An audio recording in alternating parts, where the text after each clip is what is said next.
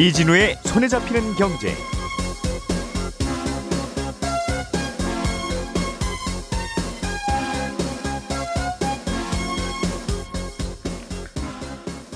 안녕하십니까 이진우입니다.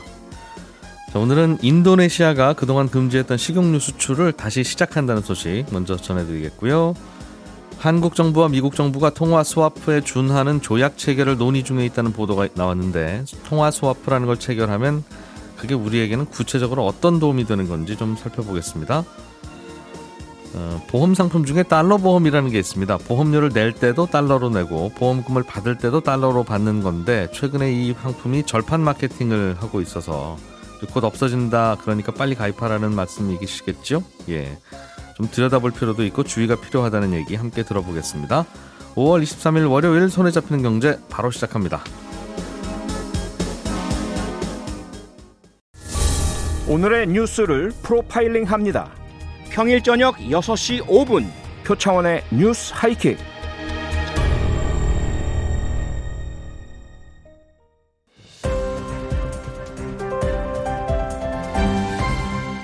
이진우의 손에 잡히는 경제. 네, 오늘도 김현우 소장, 박세훈 작가, 그리고 한국경제신문 나수지 기자 이렇게 세 분과 함께 경제 뉴스들 정리해 보겠습니다. 어서 오세요. 네, 안녕하세요. 아, 박 작가님께서 준비해 오신 소식을 먼저 들어보죠. 네. 어, 식용유. 네. 그동안 뭐 사재기가 있다, 식용유 구하기가 어렵다, 사실은 안 그렇다, 뭐 여러 가지 말들이 있었는데 네. 인도네시아가 식용유 수출을 다시 하기로 했네요. 원래 인도네시아가 식용유 수출 갑자기 중단하는 바람에 이 일어난 일이죠. 그렇습니다. 국제 파묘 가격이 그래서 올랐던 건데 오늘부터 수출을 다시 하기로 했습니다. 인도네시아 국내 식용유 가격이 내리기도 했고요. 수출을 금지했더니 식용유 제조 회사들이 팜 열매를 안 사가는 바람에 음. 팜 농가 농민들의 수입이 끊기면서 반발이 꽤 심해졌거든요. 예.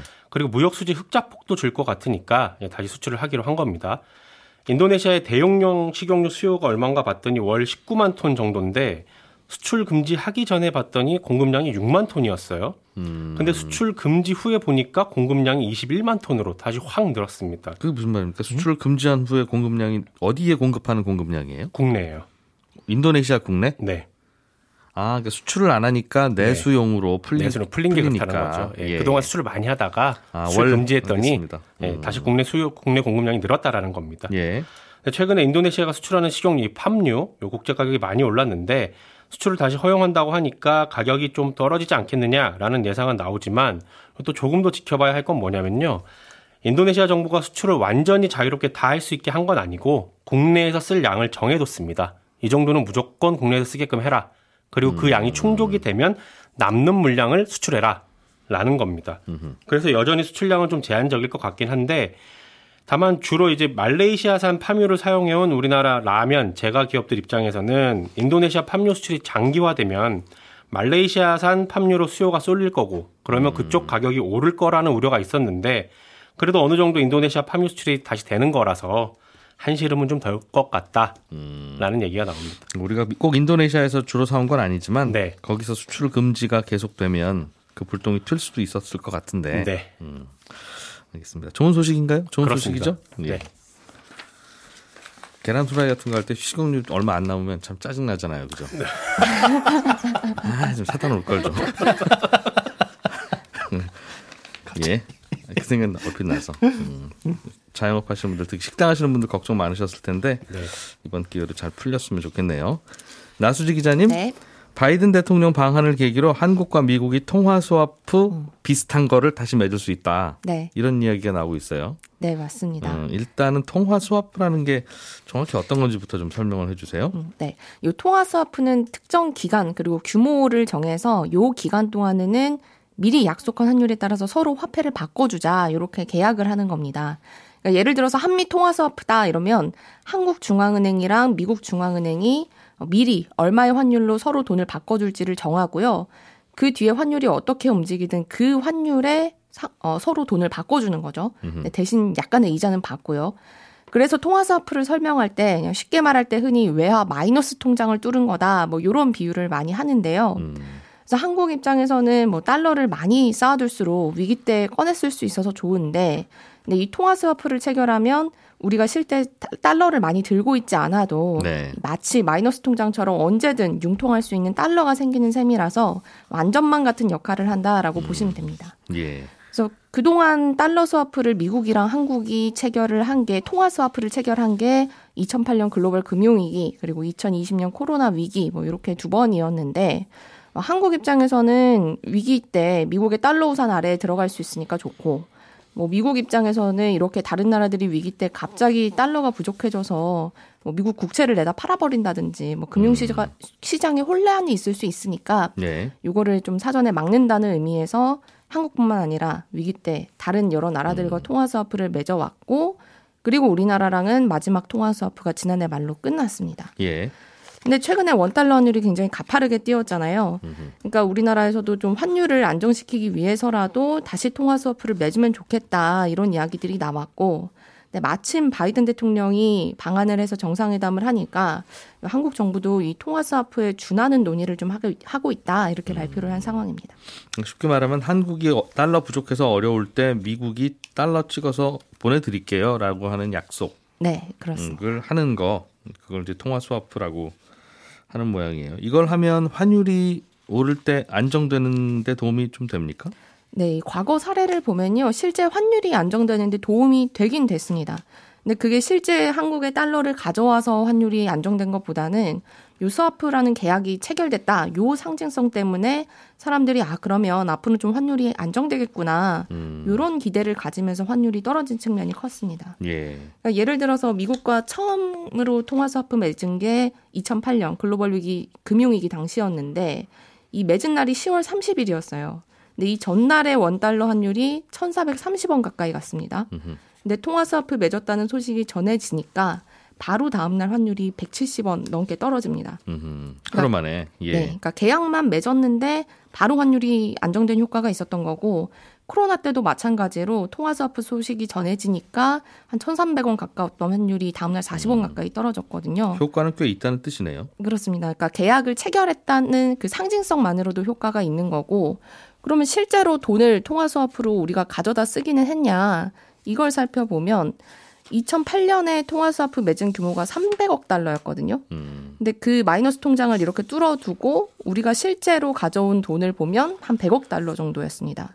근데 이게 그렇게 크지 않았던 게 이 당시 하루의 외환 거래 규모가 한 300억 달러 정도 됐거든요. 그러니까 이거 하루 외환 거래 규모에도 미치지 못하는 돈을 실제로 빌려온 거라서 그렇게 큰 규모는 아니었는데, 그러니까 실제 우리나라가 이 달러의 따- 우리나라의 달러가 공급돼서 시장에 돌아다니면서 환율을 안정시키는 효과보다는 음. 그냥 상징적인 효과가 더 크다 이렇게 보시면 됩니다. 뭐 그럼에도 불구하고 대한민국은 이제 달러 떨어질 일은 없겠네. 미국이랑. 어. 스와프를 했으니라는 생각을 하면 이제 그때부터는 뭐 환투기 세력도 좀 줄어들 거고 완- 환율이 안정되겠죠. 음. 네. 음, 우리 입장에서는 좋은 것 같긴 한데 어. 문제는 그냥 통화 스와프가 아니라 통화 스와프에 준하는 네. 음, 계약을 뭐 맺으려고 검토 중이다 이런 표현이에요. 그러니까 통화 다른 스와, 겁니까? 통화 스와프를 하면 좋은데, 예. 근데 이 통화 스와프라는 말이 나온 게 그동안 우리나라 금융시장에 큰 위기가 있을 때만 나왔던 조치여서 이때 통화 스와프라는 얘기를 꺼냈다가 아, 혹시 한국에 뭐 지금 글로벌 금융위기나 코로나 때처럼 좀 심각한 위기 상황이 있는 거 아닌가? 음, 또 더군다나 한국이 먼저 미국에 통화 스와프를 요청하는 형식이 되면 외국인 투자자가 볼 때 아, 한국 경제가 그렇게 힘든가? 뭐 음. 이런 인상을 줄 수 있기 때문에 이 통화 스와프라는 말은 안 쓰겠다. 예. 이렇게 정부가 얘기를 한 거고요. 그럼 준하는 다른 방법은 뭐가 있냐? 그러니까 이 내용은 협상 중일 테니까 추정에 불과하긴 한데 어, 통화 스와프가 한국 돈이랑 달러를 교환하는 거라면 예. 이 한국 달 한국 돈 대신에 우리가 가지고 있는 미국 국채 그리고 달러를 교환하는 방식이 있습니다. 음, 요게 말이 좀 외환. 보유액으로 갖고 있는 미국 국채를 네.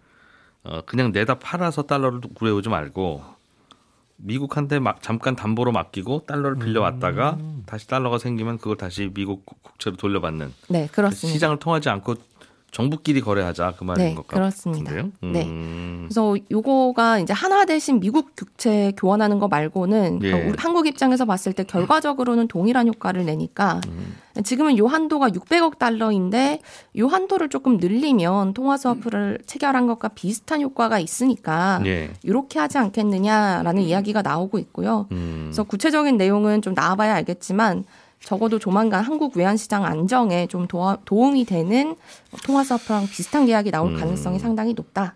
이렇게 보시면 됩니다. 만약 설명하신 게 그대로 이대로라면 네. 이거는 우리나라한테 좋을 건 별로 없고 미국한테만 좋은 거네요. 그즉 통화 스와프는 원래는 우리나라에 없는 달러를 미국이 급하게 주- 빌려준다는 마이너스 통장이었는데 이거는 우리나라가 이미 갖고 있는 미국 국채를 굳이 시장에 내다 팔지 말고 그걸 맡기고 달러를 받아오는 거니까 이건 뭐 그냥 굳이 대출로 치자면 주택담보대출 같은 거여서 맞습니다. 집을 팔아서 쓸 수도 있는 건데 팔지 말고 대출 받을 수 있게 해준다는 거니 뭐 조금 편하, 편해지나 뭐 이런 정도지. 음. 사실 요 그러니까 요 제도를 쓰는 것도 네. 어, 통화 스와프를 미국이 다 체결해 주는 게 아니라 음. 나름대로 골라서 체결을 하는데 그, 이 통, 그렇군요. 예, 통화 스와프에 못 들어간 국가들이 보통 요렇게 많이 했거든요. 음. 그래서 요거를 늘린다고 실제 실효성이 있을까 이런 얘기는 나오기는 합니다만 예. 그래도 통화 스와프를 당장 체결하기는 어려운 상황이라면 요렇게라도 음. 하자. 알겠습니다. 그런 게 있었군요. 김현우 소장님, 네. 달러 보험 사세요. 달러 보험 가입하세요. 네. 이거 절판됩니다. 네. 지금 가입하시는 게 이익입니다. 하는 마케팅이 요즘 있습니까? 네, 그렇습니다. 음. 오프닝에서 설명해 주신 것처럼 달러 보험은 달러로 내고 달러로 받는 외화 보험이라고도 하고 달러 보험이라고도 합니다. 이게 보험료 납입을 외화 예금 통장에 그냥 달러로 넣어 놓으면 달러가 빠져나가기도 하고요. 원화를 넣어 두면 원화를 실시간으로 그날 그날 환율에 따라서 어, 적용을 해 가지고 어, 환전을 해서 음. 원화로 빠져나가기도 합니다. 예. 음, 그러니까 이제 매달 보험료가 원화로 빠져나가는 건 달라질 수가 있는 거죠. 그러니까 한 달에 100달러짜리 계약 이렇게 하게 되면 어떤 달은 뭐 10만 원, 11만 원이 나가기도 하고. 보험료를 달러로 낸다. 네, 그렇습니다. 그런데 사고가 나서 보험금을 받을 때도 뭐 달러로 10, 만 달러, 3만 달러 이런 식으로 달러로 나옵니까? 그렇습니다. 그런데 원화를 넣고 달러로 받을 때는 달러로 낼 때는 환전 수수료가 1% 내외로 발생을 하고 원래는 달러로 받아야 되는데 그것도 저 그냥 원화로 받을래요라고 한다면 이때도 환전 수수료가 발생을 합니다. 쉽게 말하면 우리가 미국 보험회사에 마치 미국인인 것처럼 해서 보험 가입한 거하고 똑같네요. 음. 네, 그렇습니다. 그런데 그게 국내 보험사의 국내 상품일 뿐입니다. 음흠. 근데 이 요즘에 달러 환율이 쭉 오르다 보니까 이 달러 보험이 마치 달러에 투자를 해서 환차익을 거둘 수 있는 상품이다. 라는 것에 좀 주로 초점을 맞춰서 판매가 되다 보니까 이게 이제 좀 불안전 판매 우려가 있다라는 거예요. 예. 이 보험은 보통 우리가 최소한 10년은 유지를 해야 하는 상품인데다가 그런 10년 동안의 장기적인 환율의 방향성까지 예측할 수는 없잖아요. 그리고 특히나 요즘처럼 환율이 많이 올랐을 때는 보험료를 뭐 비싸게 내는 삶이라서 이게 장기적으로 쭉 놓고 보면 어떨 때는 비싸게 어떨 때는 싸게 사서 이게 과연 이득인가 이 득실을 따지기도 어렵고요. 뭐 해외로 나가서 이민을 나는 갈 것이다. 그래서 보험금이 반드시 달러로 필요하다라는 경우가 아니라면 아, 딱히 이제 가입이 유리한 부분을 찾을 수도 없습니다. 음, 굳이 왜? 예, 그렇습니다. 음, 이것 다만- 때문에 이제 불안전 판매가 우려돼서 금감원이 예, 작년 말부터 이제 이- 이에 대한 달러 보험에 대한 상품 개발 그리고 뭐 판매에 대해서 조금 더 까다롭게 보겠다라고 한 바가 있거든요. 그게 이번 달, 예, 다다음 달 이제 7월부터 어, 조금 더 강화가 됩니다. 예. 절차가 까다로워지다 보니까 가입을 하려는 사람들은 조금 더 이 상품에 대해서 자세한 설명을 들어야 된다. 그러니까 가입자 입장에서는 크게 달라지는 건 없어요. 상품이 음. 안 좋아지거나 뭐 가입이 어려워지는 건 없는데 파는 분들 입장에서 좀 불편해져요. 그렇죠. 그런데 이걸 두고 이제 7월부터는 가입이 어려우니까 달러 보험이 필요하신 분들은 미리미리 서두르셔라라는 기사가 눈에 띄어서 꼭 그런 건 아니다. 예 그렇습니다. 절판 마케팅에 좀 주의를 하시고 잘 따져보시고 가입을 하셔야 된다 라는 뜻에서 가져온 소식입니다. 이 달러 보험은 장점은 나의 자산 포트폴리오 중에 미국 자산이 있으면 좋지. 나중에 뭐, 뭐 그게 이제 기축통화라고 하니까. 네. 그래서 뭐 미국 주식도 투자하고 그러는 건데라고 생각하시는 분은 뭐 그게 장점일 거고. 네. 단점은 뭡니까? 단점이라고 한다면 이게 환차익을 노리고 들어갈 부분은 아니라는 거죠. 그리고 앞서 말씀드린 대로 원화로 쓴다고 한다면 예. 불필요한 전신환 수수료가 들어갑니다. 그러니까 내가 그냥 원화 보험을 가입하게 되면 그게 예. 보장성 보험이든 저축성 보험이든 전신환 수수료만큼은 안 들어가잖아요. 그 환 환전 수수료. 예. 그런데 이 보험을 가입해서 원화로 쓸 거는 불필요하게 한번 들어갈 때 환전하고 나올 때 환전하는 불필요한 비용이 추가가 된다는 거죠. 그래서 반드시 달러로 내가 달러 현금이 많고 나중에 달러를 꼭 받아야 되고 이런 상황이 아니면 달러에 투자하는 게 아니라면 예, 그렇습니다. 음, 쭉 보험료 붙다 보면 달러 가치가 오를지 떨어질지는 모르는 거니까 맞습니다. 알겠습니다. 카카오 모빌리티 라고 이게 대리운전 호출해주는 서비스가 있나 봐요. 네, 그렇습니다. 음, 그런데 대리운전 업체들을 상대로 불법 대출을 해주고 있다. 네. 그래서 좀 논란인 모양인데 네. 이게 무슨 말입니까? 이 카카오 모빌리티 우리가 택시 호출 말고도 대리운전 호출 서비스도 있는데요. 어, 음. 카카오 모빌리티의 100% 자회사인 CMNP라는 곳에서 예. 3년 전에 2019년에 콜마너라는 업체를 인수를 했어요. 이 콜마너라는 업체는 뭐 하는 곳이냐면 아, 대리운전 보면 다양한 번호들이 있잖아요. 예. 그거 별로 다 각각의 회사들인데 그런 대리운전 업체에 전화가 걸려오면 대리 기사님들이 필요하죠. 그걸 이제 중간에서 연결해 주는 업체가 이 콜마너라고 보시면 됩니다. 아, 대리운전 업체는 여기저기 번호 마케팅을 해서 손님, 그렇죠. 대리운전 하실 손님을 끌어들이기만 하고 네. 실제로 기사를 구해주는 그런 어, 곳은 콜마너라고 하는 솔루션이다. 네, 그렇습니다. 이 콜마너 비슷한 일을 하는 곳들이 몇몇 있는데 규모가 꽤 음. 큽니다. 예. 그런데 요걸 이제 인수한 CMMP라는 곳에서 이 전화번호들 있죠. 예. 대리운전 업체의 전화번호는 지금 말씀해 주신 것처럼 사실은 가장 중요한 영업권일 수 있는데 음. 그 전화번호를 담보로 대출을 해 주고 만약에 상환하지 못하면은 어, 담보로 잡은 전화번호를 가져가는 식의 대출을 어, 해주고 있었다. 음. 요게 사실은 작년 10월 국정감사에서 에, 지적사항이 있었어요. 예. 그러니까 에, 대부업 등록을 하지 않았는데 무등록으로 대부업을 불법 대출을 해주, 해주고 있다라는 게 문제가 됐었던 거죠. 음, 그런데 그 이후에 중소벤처기업부에서는 이건 대출과 관련해서는 중기부소관이 아니다 라고 해서 따로 뭐 추가 조사는 없었고요. 예. 금융위원회도 사실은 등록된 대부 업체만 관리 감독을 하게 되어 있는 거지 등록하지 않은 뭐 불법 대부업에 대해서는 관리 감독할 수 있는 법적인 근거가 없거든요. 그러다 보니까 그 어디에서도 사실은 어, 관리 감독이나 조사를 추가적으로 하지 않아서 그대로 방치된 상태였어요. 한 6개월 정도가 지났는데 아, 국정감사 이후에 추가적인 대출을 해줬는지 아니면 뭐 금리와 상환 조건이 어떤지 이게 공식적으로 공개된 건 뭐 관리가 안 되고 있다. 예, 없습니다. 없었는데 기존에 있었던 담보대출은 유지를 하고 있다. 그대로 유지되고 있다라는 것으로 확인이 되고 있어요. 이게 왜 대출을 받, 받는 거예요? 이 대리운전 업체들은 대리운전이라고 하는 게 손님에게 대리 기사님 보내드리고 네. 손님이 내는 돈을 본인들이 받을 텐데 네네. 그렇습니다. 음, 업체가 돈이 필요한 이유는 다양할 수가 있겠죠. 그런데 여기에서 빌리는 이유는 아, 제도적인 금융기관에서 돈을 빌리기 어려운 업체인 경우. 그러니까 음. 대출 받은 금액을 보니까 2천만 원에서 많게는 3억 원 정도예요. 아마 대리 기사한테는 먼저 돈을 주고 네. 대, 리 업체가 그날 그날 줘야 되니까 네.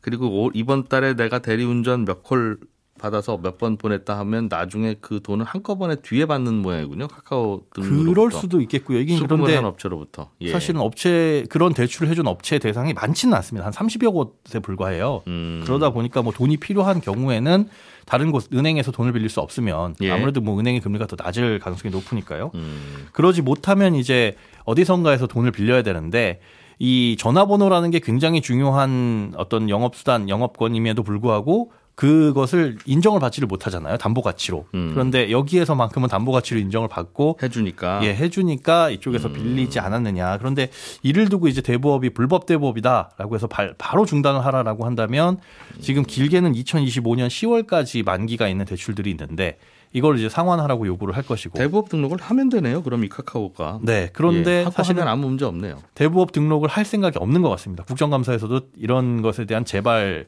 방지를 음. 약속했었고 예. 그리고 이 이로 인해서 나간 대부 대출이 23억 원 정도거든요. 그러니까 큰 규모는 아니다 보니까 그걸로 돈 벌 생각은 없습니다. 그거 안 할 거예요라고 하는데 추가적인 대부업 등록을 그래서 미루고 있는 건지 관리하는 곳이 없다 보니까 여기는 또 대리운전 전화번호로 광고하면서 손님 끌어오는 업체들이 많을수록 네. 이 콜마너라고 하는 솔루션이 더 파워풀해지니까 그렇죠. 대리 운전 하겠다는 기사 입장에서는 어디 가면 콜이 많은 거야 진짜. 아, 콜마너? 그래서 그런가? 어쨌든 거, 그럴 그럴 거 아니겠습니까? 네. 경쟁이니까. 회사가 망하면 또 안 될 테니. 그런 거래가 뒷거래가 있었군요. 음. 박 작가님? 네, 호주 총선에서 집권 여당이 바뀌었습니까? 그렇습니다. 주말에 치러진 총선에서 노동당이 이제 집권당이 됐습니다. 8년 9개월 만에 교체가 된 거고요. 이 뉴스를 전 세계가 관심 있게 본 이유는 호주가 그럼 앞으로 중국 정부를 어떻게 대할 것이냐 하는 점 때문이었거든요. 네. 정권 교체 되기 전에는 호주하고 중국하고 아주 강하게 싸우고 있는 상황이었잖아요. 그래서 석탄 수입출을 하네 안 하네, 랍스터가 들어가네 안 하네, 와인을 하네 안 하네. 그러다 보니까 우리나라에 들어오는 호주산 와인이 좀 싸지기도 하고 그랬었는데 예. 노동당 같은 경우가 1972년에 호주하고 중국이 수교할 당시에 집권당이었거든요. 음. 그리고 경제적인 측면에서는 중국과의 협력을 강조해 왔습니다. 예. 그러다 보니까 이제 그럼 앞으로 경제적인 측면에서 중국과 가까워지느냐 요게 관심이었는데 일단 당장은 호주 국민들 사이에서 중국에 대한 경계심이 높다 보니까 바로 이제 친해질 것 같지는 않고 외교 안보 정책에서는 약간 좀 중국하고 싸우는 노선을 취하되 경제적인 측면에서는 다양한 관계 개선을 시도하지 않겠느냐라는 분석이 나오는 그런 뉴스였습니다. 음, 분석도 좀 어정쩡하네요. 그러니까 어떻게 될지 우리는 모르겠다. 모릅니다. 그런데 바뀌었다 네, 호주에서. 일단은 좀 보자라는 겁니다. 알겠습니다. 중국은 기준금리를 이번에 내렸 살짝 내렸군요. 그렇습니다. 음. 기준금리가 있고 LPR이라는 대출우대 금리가 있는데 이게 사실상- 사실상 기준금리 역할을 합니다. 예. 그런데 1년 만기는 그대로 두고요. 5년 만기 대출 금리를 살짝 내렸거든요. 5년 만기만 내린 거는 최근에 상황이 좀 안 좋은 부동산 시장을 좀 살려보자라는 중국의 겁니다. 부동산 시장. 그렇습니다. 중국의 예. 부동산 시장을 살리려는 거는 중국 경기가 생각보다 지금 굉장히 안 좋거든요. 그래서 올해 전체 성장률이 좀 떨어질 거라는 얘기가 나오는데 네. 다만 1년짜리는 그대로 두고 5년짜리만 내린 거라서 요게 단기적인 외환 유출은 좀 막고 장기적으로는 경기 회복을 좀 해보자 라는 걸로 해석이 나옵니다. 근데 야, 중국이 금리를 내리면 일단은 빠져나가겠죠. 미국은 금리 그렇습니다. 올리는데 중국은 내려? 그럼. 우리는 이제 미국으로 갈래? 이제 그렇죠. 하는 투자자들이 생길 수 있다는 뜻이니까. 그렇습니다. 그래서 아마 이게 지금 미국 중국 정부의 가장 큰 걱정일 텐데 내릴 수도 없고. 그렇습니다. 우리나라도 이번 주에 기준금리 결정하는 회의 열거든요. 예. 미국은 지금 가파르게 올리려고 하고 있고 중국은 또 반대로 살짝 좀 내리려고 하는 상황이라서 음. 어느 쪽으로 보조를 맞춰야 할지 아마 조금은 고민을 할 겁니다. 다들 모- 전 세계 모든 나라가 미국처럼 경기가 좋기만 하면 뭐 네. 금리 올려도 아무 문제가 없는데 네. 미국은 나름 좋으니까 올리는 거고 네. 다른 나라들은 굳이 따라가야 되면 참 쉽지 않겠죠. 그렇죠. 일본하고 유럽은 지금도 안 올리고 있고요. 계속 음, 제로 금리인데 그렇습니다. 거기다 올려야 될지 고민을 하는 것 같더군요. 그렇습니다. 우리나라가 이번 주에 금통위가 있죠. 네, 봉열이 있습니다. 음, 그때도 올리긴 올릴 것 같다는 네. 게 시장의 예상인 모양이에요. 그렇습니다. 두, 두 걸음을 한꺼번에 올린다는 얘기도 있긴 하던데 0.5% 포인트. 어떻게 될까요? 전 그렇게 못 갈 것 같습니다.